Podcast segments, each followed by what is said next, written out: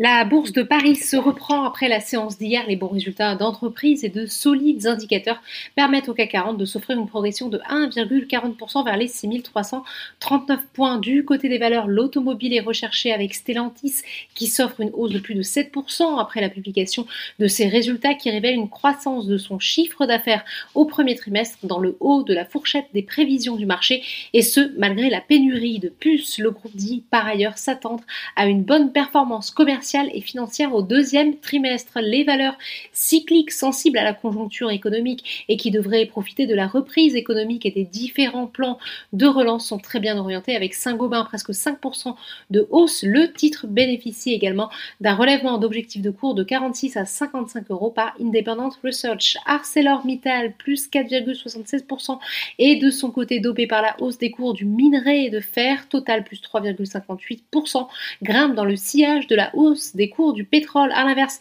le marché semble ne pas être convaincu par les résultats de Veolia. Le titre lâche 1%. La foncière commerciale recule également de 0,47%. Alstom s'est finalement repris en fin de séance. Bombardier a annoncé la vente de sa participation de 3,1% dans le groupe français. Sur le SBF 120, JC Deco est propulsé en tête. Les investisseurs, là aussi, favorisent là aussi les valeurs qui devraient profiter du fort rebond de l'économie. Et Ramet est également à la hausse, le groupe serait proche d'un accord selon Reuters pour la vente du fournisseur de l'industrie aéronautique Brown Europe au fonds d'investissement ACE Capital Partner dans le cadre de sa stratégie de recentrage sur ses activités minières. A contrario, Valneva chute après avoir dévoilé la fourchette de prix indicative pour son projet d'introduction en bourse au Nasdaq. TBV Technologies est toujours aussi à la peine pénalisé par le coût du plan de restructuration en cours outre-Atlantique.